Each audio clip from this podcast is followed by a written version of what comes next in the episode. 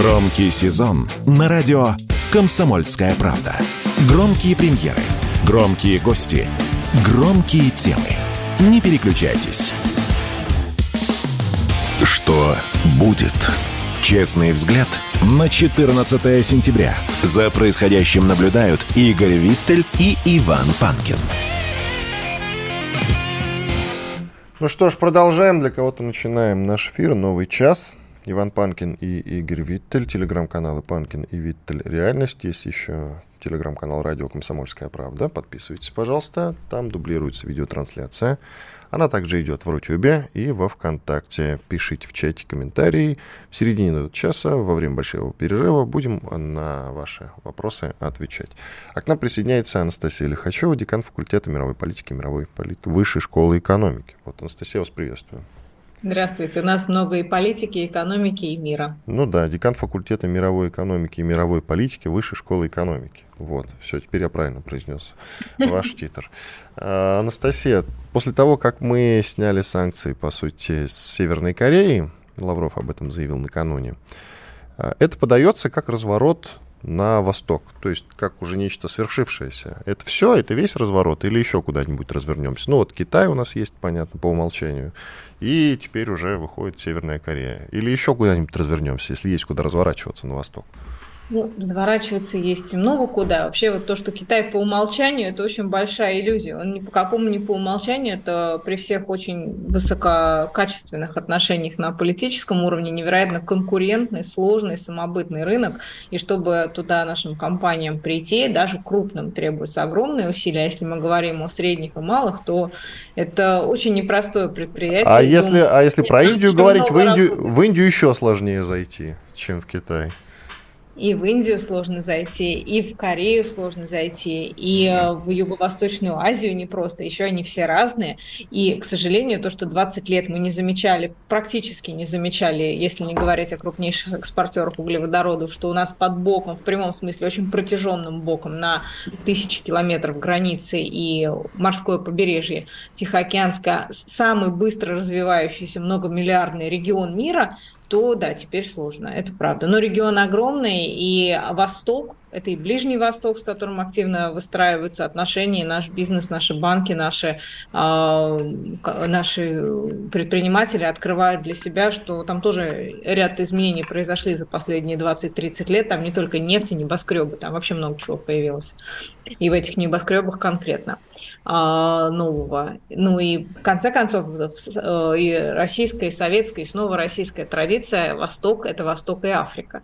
Поэтому нам есть где развернуться. Да, а что предлагать-то будем? Здравствуй, Анастасия Борисовна.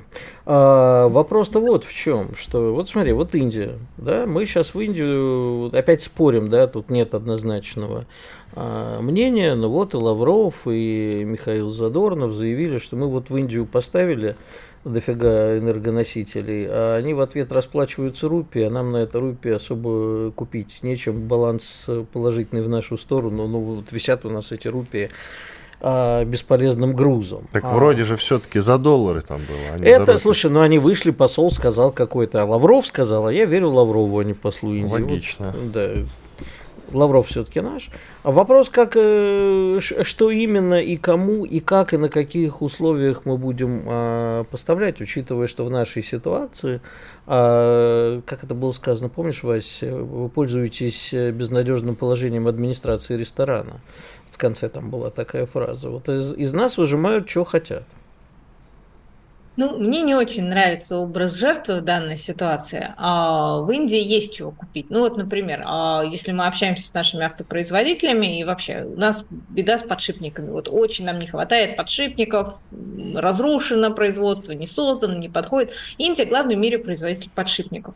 Это частный пример. Индия один из крупнейших э, фармпроизводителей. А в Индии вообще масса всяких сборочных вещей, потому что на Рендер Моде тоже не очень нравится, что его миллиард четыреста – в каком-то не супер роскошном положении в части производства и рабочих мест. Поэтому Make in India, то есть производи в Индии, это национальная религия последние годы.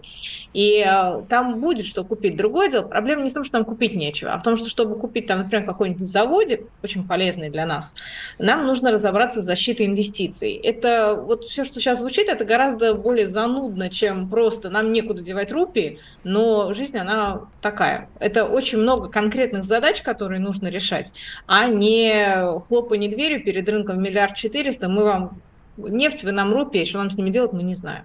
Но на самом деле вопрос, конечно, объемнее. А, что мы можем продавать? Вот я сторонник точки зрения... Извини, перебью, не, не, не, не столько даже что, а как, э, за какие деньги, да, потому что нам говорят, ребята, ну вы же вот сейчас на Запад не можете, поэтому соглашайтесь на наши условия. За копеечки. За копеечки. А потом еще все время говорят, вы же понимаете, на нас вот тут немножечко жмут, мы же будем иметь немножечко проблем, как в Одессе, поэтому давайте-ка нам продавайте дешевле. Поэтому, да. А индусы торгуются круче, чем израильтяне. Скидки, да, 50% скидки нам уже не достаточно. Дай Настя дадим сказать, великий человек говорит. Два, два момента. Первое. Таки в тот день, когда мы скажем, скажем, что мы все порешали и все торгуем замечательно, никаких дисконтов у нас нет, это самоубийство нашей антисанкционной политики. Чем дольше мы будем говорить, как нам сложно, тяжело, вот очень хорошо, так и надо говорить, а не рассказывать, что, в общем, так, тут мы обошли через э, одну схему, тут через другую, тут запустили такое решение. Понятно, что в нужный момент все равно узнают. Но анонсировать и гордиться дополнительно, я считаю, не надо. Вообще, нам надо пересмотреть наш международный пиар. Вот сейчас ВЭФ прошел, э, и как-то ну, было поменьше торжественных перерезаний ленточек и ударов в грудь, что мы на X триллионов заключили соглашение. Это не значит, что мы их не заключили или не заключим. Но чем больше мы будем перерезать ленточек, тем выше шанс, что эти соглашения потом не реализуются.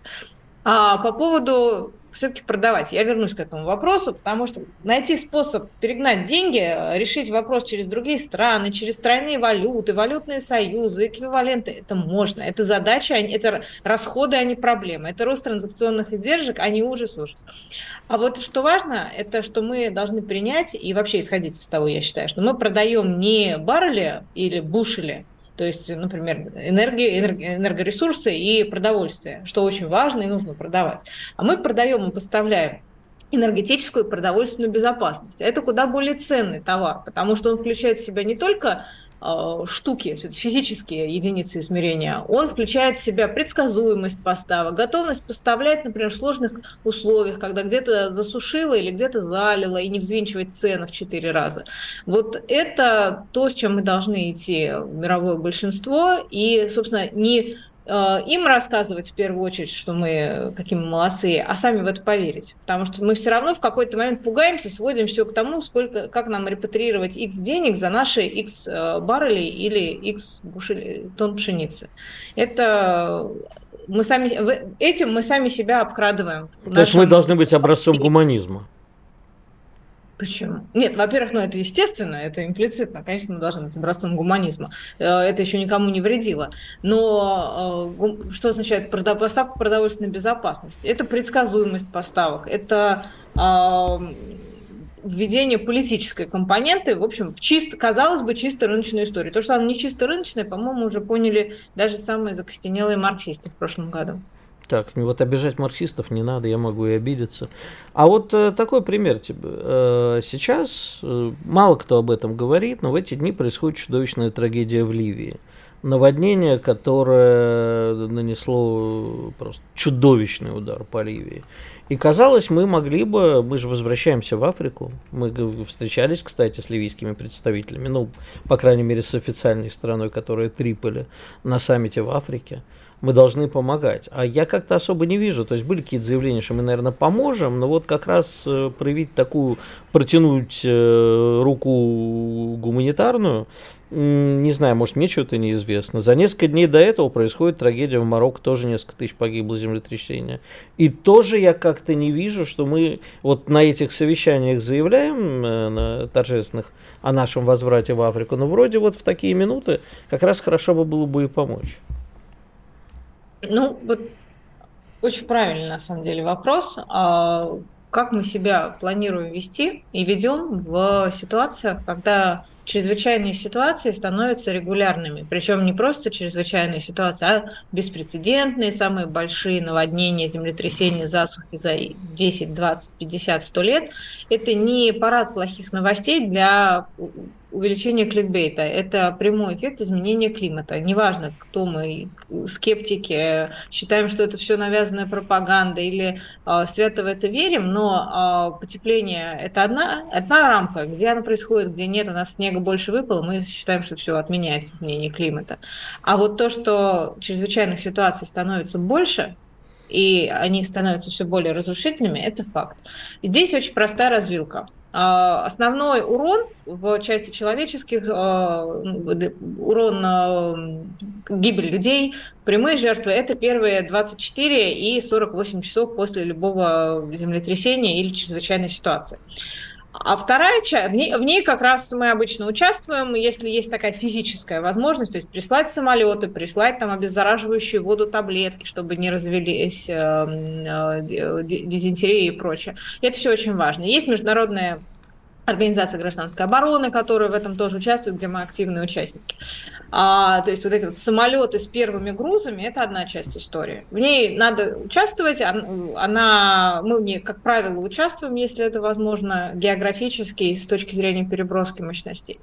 Вторая часть, она куда более скучная – это восстановление – и во всех подобных ситуациях, будь то наводнение в первую очередь или связанные с водой катастрофы, например, а их больше трети приходится на них, разрушается вообще вся инфраструктура хозяйствования. Мы прощаемся на какое-то время с сельским хозяйством, с энергетикой, с а, каким-то ни был бытовым комфортом для людей, минимальным бытовым комфортом для людей, которые там живут. Анастасия, давайте паузу сделаем, у нас 10 секунд до перерыва, через 2 минуты продолжим. Анастасия Лихачева, декан факультета мировой политики и мировой экономики, Высшей школы экономики.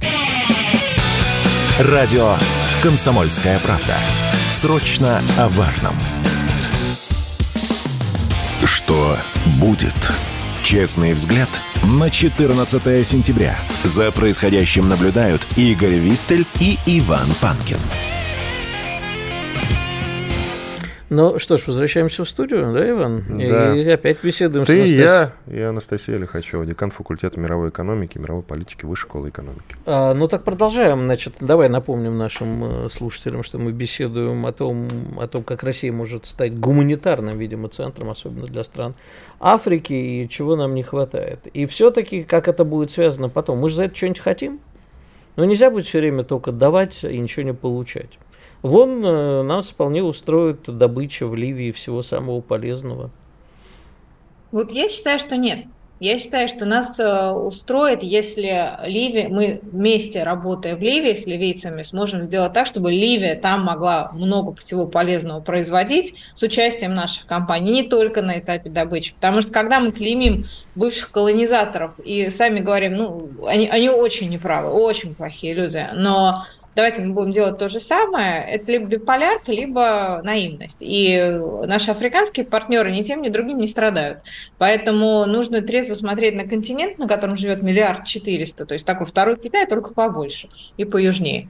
А, и понимать, что это игра в долгую. Сейчас миллиард четыреста, будет еще больше. Туда не нужно приходить на пару лет, что-то быстренько добыть и продать. То, что мы должны заходить туда с повесткой развития, да, и когда мы вот эту гуманистическую историю включаем в повестку развития, сразу понятно и логично, что мы тоже можем на этом зарабатывать. Мы можем вместе зарабатывать, готовить кадры, которые там будут зарабатывать, еще где-то зарабатывать. То есть тогда мы попадаем в матрешку, а не, в, а не на базар. Слушай, ну смотри, в той же Африке сейчас, э, я не знаю, ты видел вчера, наверняка уже решили вопрос с трансафриканским вот этой железной дорогой, которая идет, естественно, через Конго, и которая будет делаться в том числе и на американские деньги. Как мы будем зарабатывать в Африке, когда там куда ни плюнь всюду либо Китай, либо остатки колониалистов, и не знаешь, кто из них хуже. Мое предложение было, ты о нем прекрасно знаешь, я его все время публично озвучиваю, как-то вместе с Китаем обеспечивать безопасность региона и иметь с этого долю малую. Что значит вместе с Китаем? Китай не обеспечивает там безопасность. А, нет, Китай там сидит с деньгами, а мы вот. будем обеспечивать бизнес Китая вот. безопасностью. Это, это имеется в виду, верно. что мы, понимаешь, раньше я был более, как это называется, экст... большим экстремистом, говорил, что надо Китай там поприжать и самим безопасность продавать. Но вот, видимо, так не получится сейчас. Мне кажется, тут надо на одну очень простую вещь посмотреть. А чего партнеры хотят? Потому что мы можем хотеть чего угодно. Какой их интерес? Их интерес, и они это открыто говорят, больше, чем Россия как классный охранник. Э, их интерес – это альтернативность. Засватанная невеста всем нужна, поэтому когда они могут работать и с Америкой, и с Китаем, и с Арабскими Эмиратами, и с Индией, который, кстати, стали то ли третьим, то ли четвертым торговым партнером Африки. И это не только они, это они плюс Китай тоже. А, когда они могут работать с Россией, где-то отправлять учиться врачей в разные страны, где-то делать э, независимые цифровые решения для госуправления, такое Афромосру, а, они этому рады, они этого хотят. Но тут не нужно стесняться, что кто-то еще туда пришел. Если мы приходим туда, где вообще никого нет, возможно, это пока еще никому не нужно. А нас вообще статус охранника устраивает? Это вот и к Игорю вопрос, и к Анастасии. Ну, я могу тебе ответить, Давай. что ежели это не просто вот такой, знаешь, нищий охранник, сидящий у дверей, который никому не нужен и смотрит там целыми днями маленький черно-белый телевизор, то нет. А если это почетная роль вышибалы всемирного, который обеспечивает порядок и имеет за это большую долю и богатеет на этом, ну, наверное, да. И потом, знаешь, вот сейчас... Есть э, мировой жандарм, теперь будет мировой шериф. Да, мировой шериф. Это, кстати, очень правильно. И вот Настя сейчас сказала по поводу того, что как, как бы мы там вот заняли позицию гуманита, мягкая сила, в общем-то, то, о чем мы очень часто любим на досуге говорить. Но мне кажется, что если мы с этой мягкой силой что-то будем действительно иметь, и э, страны Африки, и не только Африки идеологически повернутся к нам, это одно. А ежели мы просто будем их бесплатно пускать поучиться, а они потом будут, э, получив у нас образование, ехать к нашим врагам работать врачами, ну такое себе.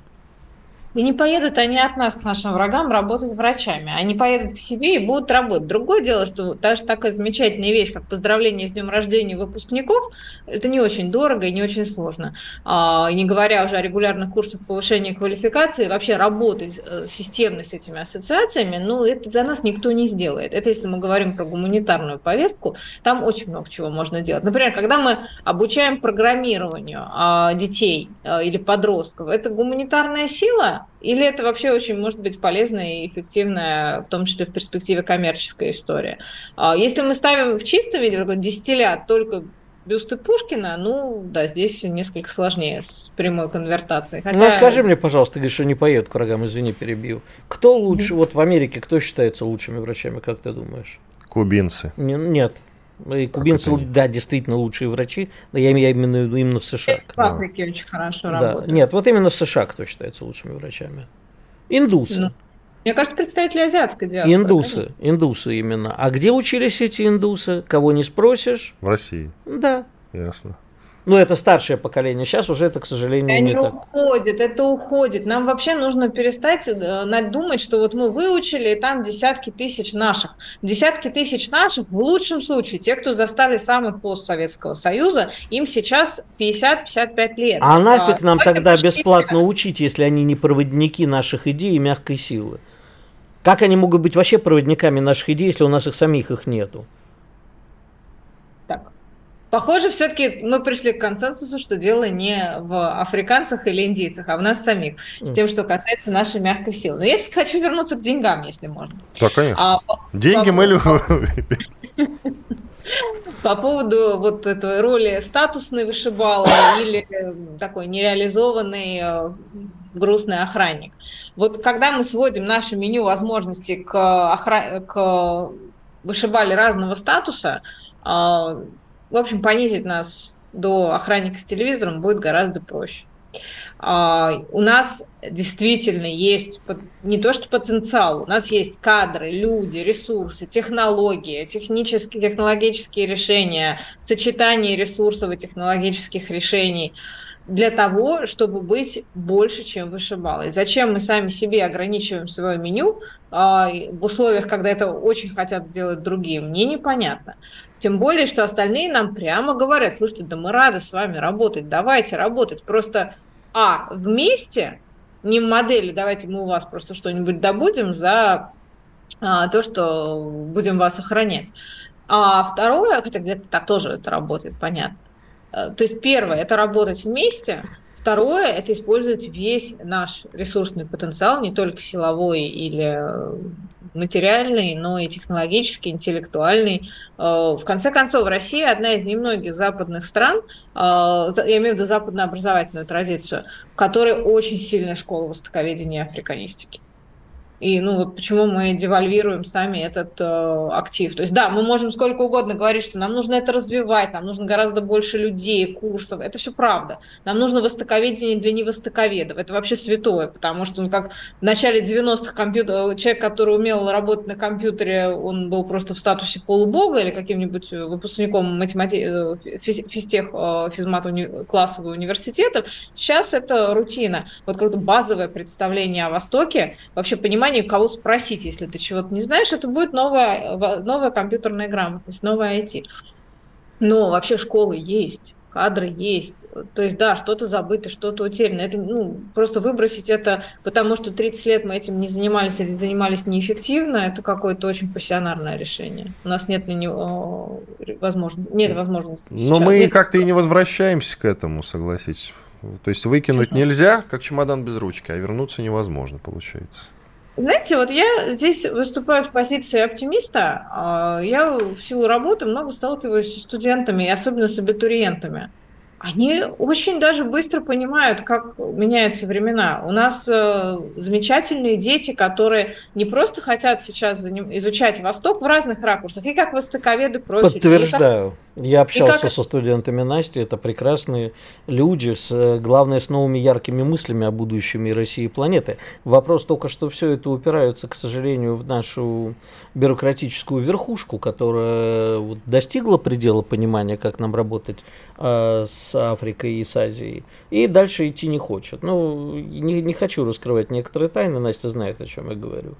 А, к сожалению, страна наша не очень понимает, что нам с этим делать, кроме как бесконечные заявления о возвращении в Африку. С чем, с детьми?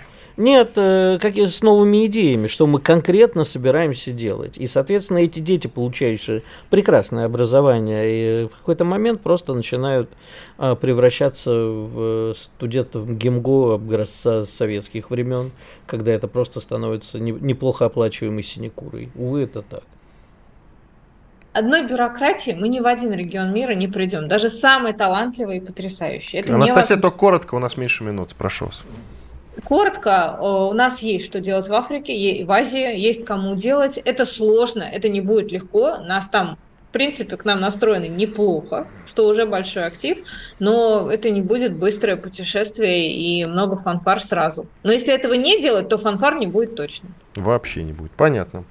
Спасибо большое. Анастасия Лихачева, декан факультета мировой экономики и мировой политики Высшей школы экономики была с нами. Я надеюсь, осталась довольна. Иван Панкин и Игорь Виттель. Делаем большой перерыв. Ответим на ваши вопросы из Рутюба и из ВКонтакта. Пожалуйста, пишите. Ну и далее, потом в разделе комментариев, кроме чата, жалобы, предложения, темы и гостей для эфиров. Присмотрим, прислушаемся. Кстати, Лихачева давно просили, и вот, пожалуйста, пригласили. Радио «Комсомольская правда». Никаких фейков только проверенная информация. Что будет? Честный взгляд на 14 сентября. За происходящим наблюдают Игорь Виттель и Иван Панкин. Иван Панкин и Игорь Виттель. Продолжаем наш эфир. Телеграм-каналы Панкин и Виттель Реальность. А, прямая трансляция ведется в Рутюбе. Там канал Радио Комсомольская Правда. И во Вконтакте. Там группа Радио Комсомольская Правда. Вступайте и подписывайтесь, разумеется. А к нам присоединяется Василий Колташов, руководитель Центра политэкономических исследований Института Нового Общества. У него тоже есть телеграм-канал.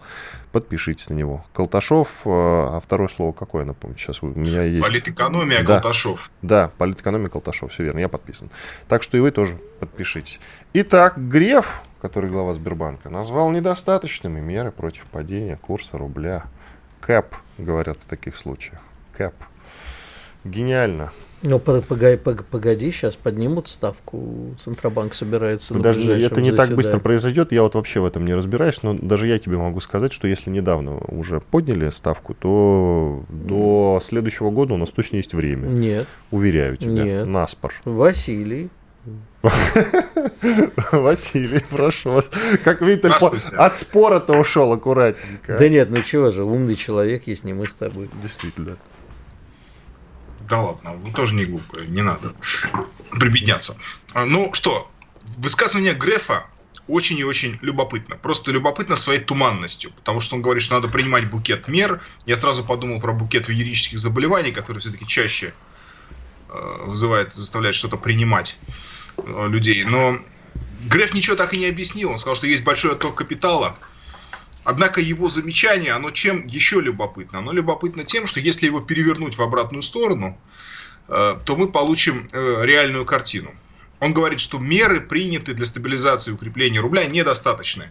Это означает, что меры, принятые для дестабилизации рубля и его ослабления, были достаточными. Ну, потому что это ослабление произошло на фоне повышения мировых цен на нефть. Нефть уже практически 92 доллара за баррель. Если так дальше пойдет, к концу года вполне может быть 100 долларов за баррель.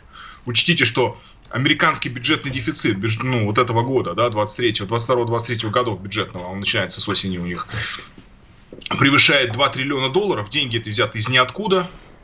Деньги эти уже тратятся. Все это стимулирует повышение цен на нефть. Наконец работает меры ОПЕК+, плюс по сокращению добычи, анонсировано сокращение добычи, обещано да, значит, на 2024 год. Так что э, экспортная выручка России должна расти, но вот не задача.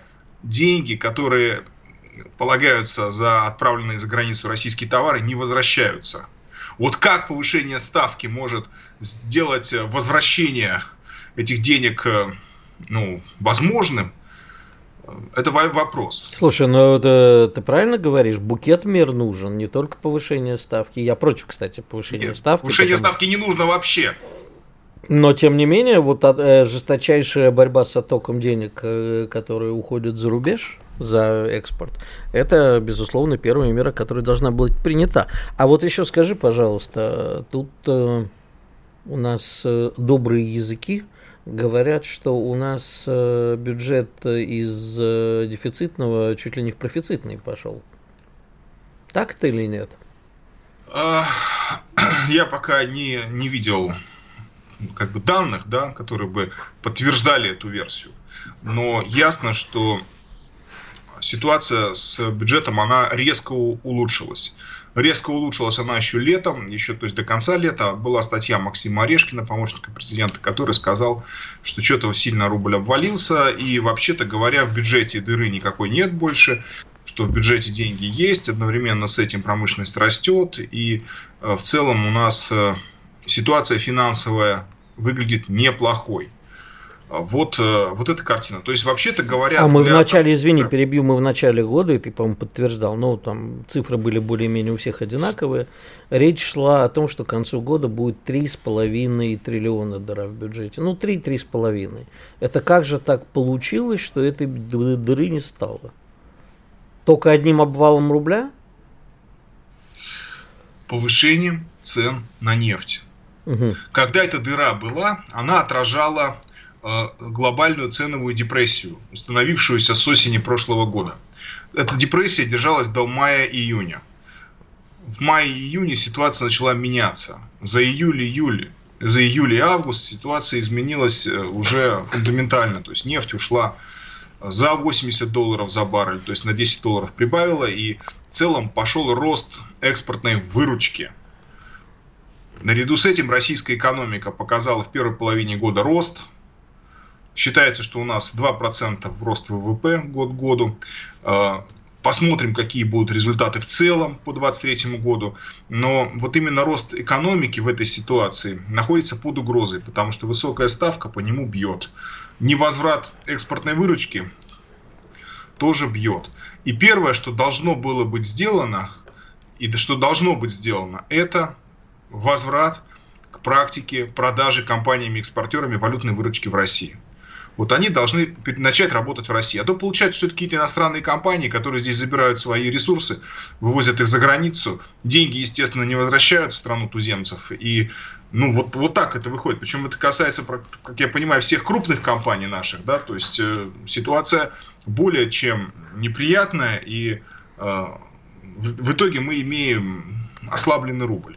И растущую инфляцию, растущие цены на топливо, повышающуюся ставку как псевдоинструмент борьбы со слабым рублем, потому что это ну, ну, я так понимаю, что в руководстве Банка России прекрасно понимают, что повышение ставки э, создает негативный эффект в экономике, на рубль никакого влияния не оказывает, в отличие от растущих цен на нефть, э, улучшающейся конъюнктуры для российской экономики. И, в принципе, только это только останавливает рост экономики. Поэтому вот сейчас главная интрига второй половины 2023 года э, приведут ли не очень умные с точки зрения, ну, а может быть и очень умные, да, вот с другой точки зрения, неолиберальные монетаристские рецепты в отношении э, рубля, кредита, к остановке экономического роста в России, или удастся скорректировать эту политику и вообще даже избежать Э, потери э, темпа роста российской экономики, для которой на самом деле 2% это не то чтобы не предел, это вообще это минимальный уровень. То есть российская экономика может расти и на 4-5% в год. Спокойно может расти. Естественно, для этого требуется положительная ценовая динамика на мировом рынке. Она присутствует, пусть она присутствует довольно так робко, не радикально, то есть нефть не за 100 долларов за баррель, зерно тоже не на самых высотах сказывается при производстве прошлого года. Но, тем не менее, для российской экономики, для ее развития есть э, все внешние условия, прежде всего выражающиеся в том, что у нас э, мы, мы начинаем перерабатывать собственные ресурсы все более и более активно, то есть собираем те привилегии, которые раньше были а, привилегиями Европейского Союза, и тем самым, кстати, разрушаем конкурентное преимущество Германии. Вот, главное конкурентное преимущество немецкой экономики, да, и вообще чуть ли не, не единственное уникальное ее свойство были российские ресурсы. Вот убираем российские ресурсы, экономика начинает сыпаться. То есть мы убили немецкую экономику? Мы? Да. Нет, вождь немецкой социал-демократии Олаф Шольц убил немецкую экономику. Ну, понятно, но тем не менее, все равно же мы виноваты. Ты какую-то хулу говоришь, мы же виноваты. Из-за чего теперь Германия решилась дешевых энергоносителей? Стоп. Опять русские во всем виноваты. Конечно, русские во всем виноваты. Нет, русские тут не виноваты. Э, виноваты сами руководители Германии, потому что они могли эти конкурентные преимущества сохранять. Они, Германия совершила экономическое самоубийство. И вообще Европейский Союз совершает экономическое самоубийство. Вот 1914 год, начало Первой мировой войны в истории, э, историки называют самоубийством Европы, политическим, историческим во многом самоубийством, ну потому что вот такие великие державы взяли и передрались. А, а кто, чье солнце взошло на небосводе? Американское. И вот сейчас экономическое самоубийство Европы, уже второе, кстати говоря, почти ровно век спустя, э, европейские страны снова самоубиваются. А можно было, кстати, что в первый, что в этот раз но ты пропустил еще второй, кстати, Вторую мировую войну, это третий раз, я думаю. А, а можно, кстати, было без этого обойтись? Вот решить политические назревшие, а, кстати, не политические, а экономические все-таки проблемы, доступ к ресурсам и так далее. Можно ли это тогда и сейчас было решить без событий известных? Игорь, это же вопрос к народам. И ответ отрицательный, к сожалению. А, в случае с Первой мировой войной ответ какой? А могли бы социал-демократы сдержать Э, националистический подъем самого рабочего класса? Ответ мы знаем. Нет, не смогли бы. Там из всех фигур это Жан Жорес во Франции, которого убили в 14 Так, но это мы слишком глубоко уже начали э, копать. Роза Люксембург, э, Липкнехт, которые отправились в тюрьму за свои антивоенные выступления ну, против кайзеровской Германии кредитов. Ска- а, коротко... А народ-то весь поддержал войну, Первую мировую, народ-то поддержал, то есть вы понимаете, что это, что нет, не смогли. А сейчас народ не оказал своевременного сопротивления в Европейском Союзе. То есть Василий народ Георгиевич, не коротко... вышел массово и не сказал, что тут творится. Коротко, Прекратите буквально 15 секунд. Скажи, пожалуйста, что будет с ценами э, на продуктовую корзину к концу года? Они поднимутся, вырастут. А, ну, они поднимутся, да. Это, Насколько это примерно? Вот ты можешь дать короткую оценку? Ну, смотря кто считать будет. Я так думаю, что... Народ, в кармане у которого не будет хватать денег. Ну, процентов на 20. Еще на 20. Ничего себе. Ну, вот по итогам по итогам вот этой вот девальвации, последней волны девальвации, которая идет у нас на волне повышения цен на нефть, да, на 20% это еще учитывая различные меры правительства, которые будут сдерживать там рост цен на хлеб, например, еще на там, да, масло подсолнечное. Спасибо. Там, Василий. Колташов, руководитель Центра политэкономических исследований Института нового общества. У него есть телеграм-канал, подпишитесь, пожалуйста, а мы уходим на перерыв. Громкий сезон на радио «Комсомольская правда».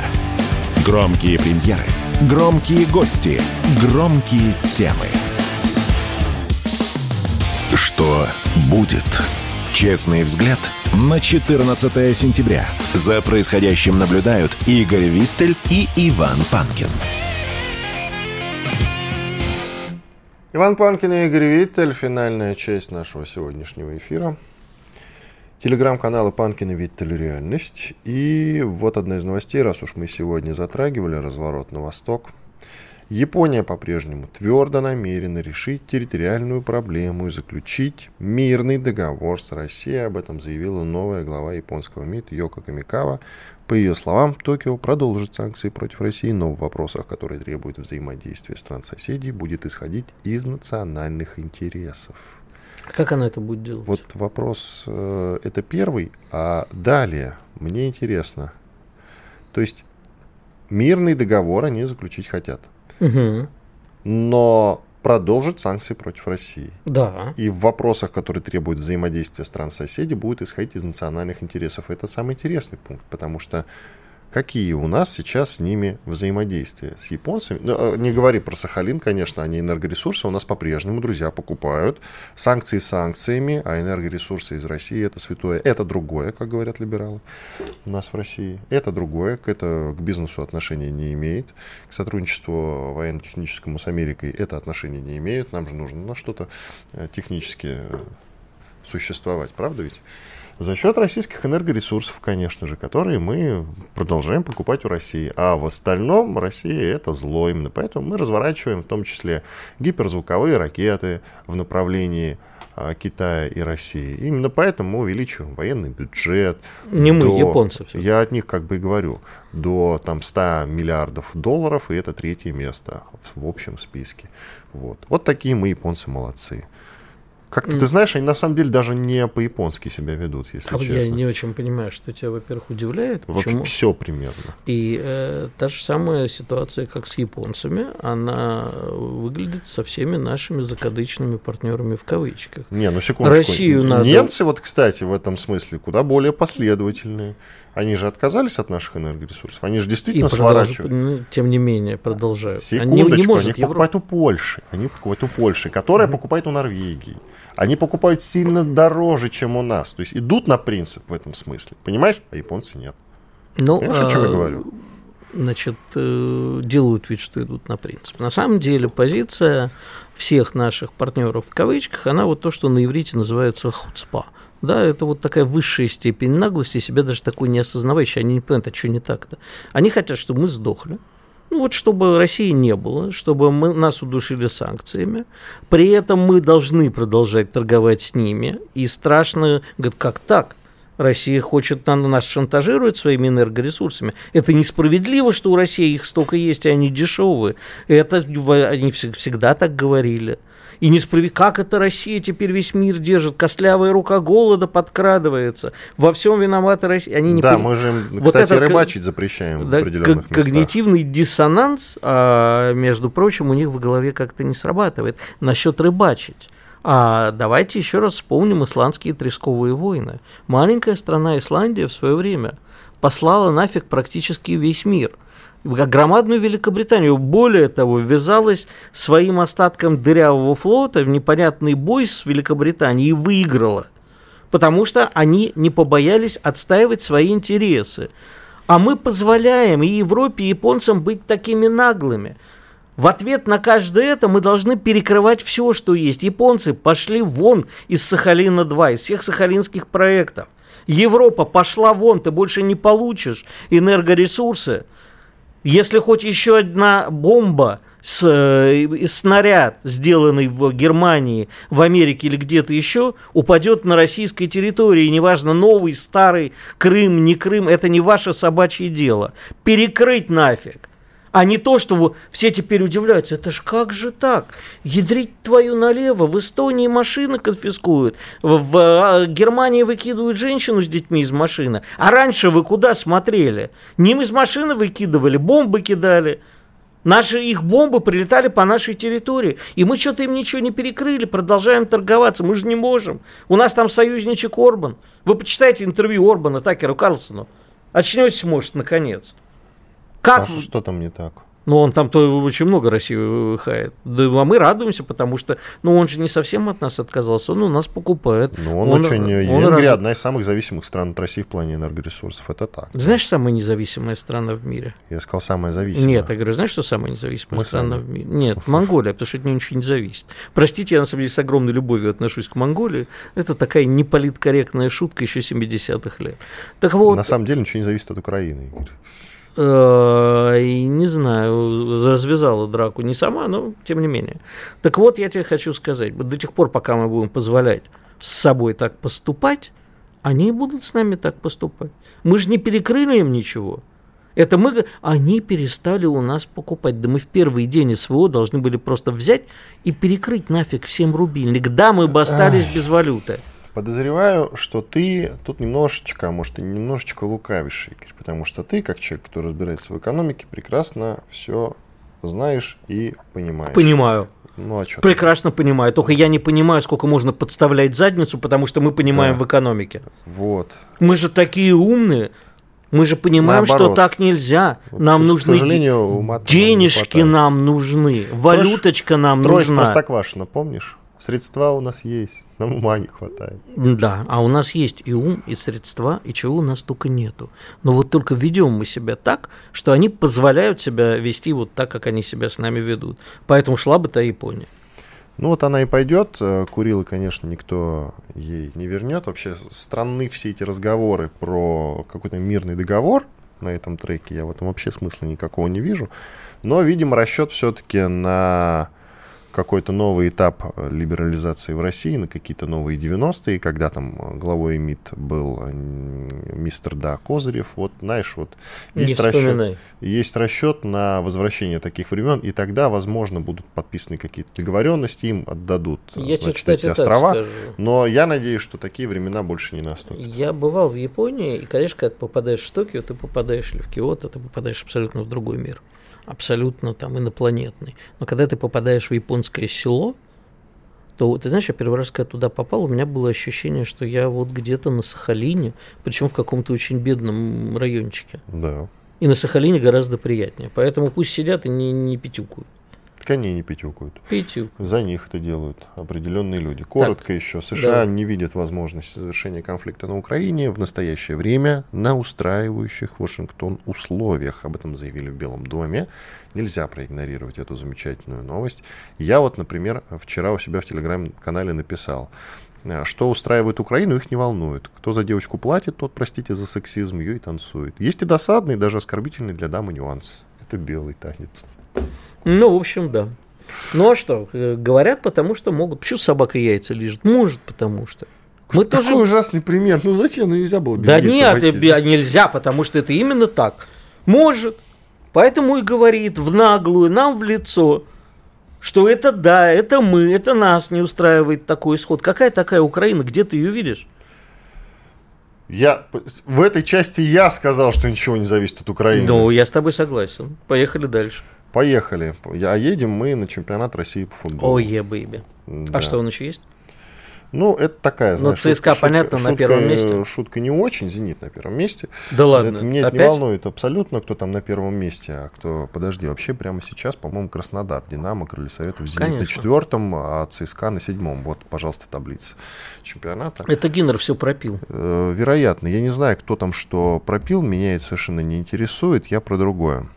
Главный тренер сборной России по футболу Валерий Карпин сделал заявление, которое сейчас обсуждается не только в лучших телеграм-домах, но и в не лучших телеграм-домах тоже обсуждается. Он сказал, что уезжать из РПЛ, ему такой вопрос задали, стоит ли.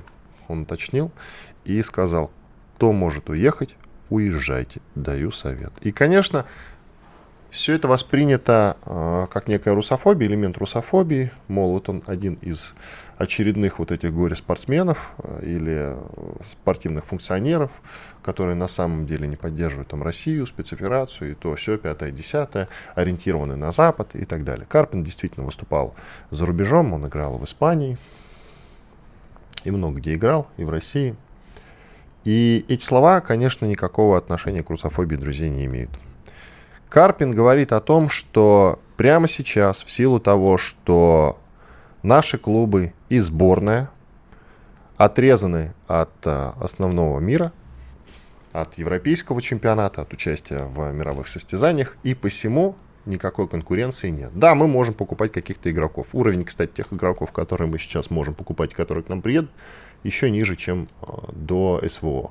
А и тогда встречались редко какие-то высококлассные футболисты. Они действительно играли, а, в основном за «Зенит», но их было не то чтобы сильно много, а сейчас меньше. И в основном, конечно, они приезжали уже сюда э, в позднем возрасте. Доигрывать, что называется. Что не то чтобы плохо.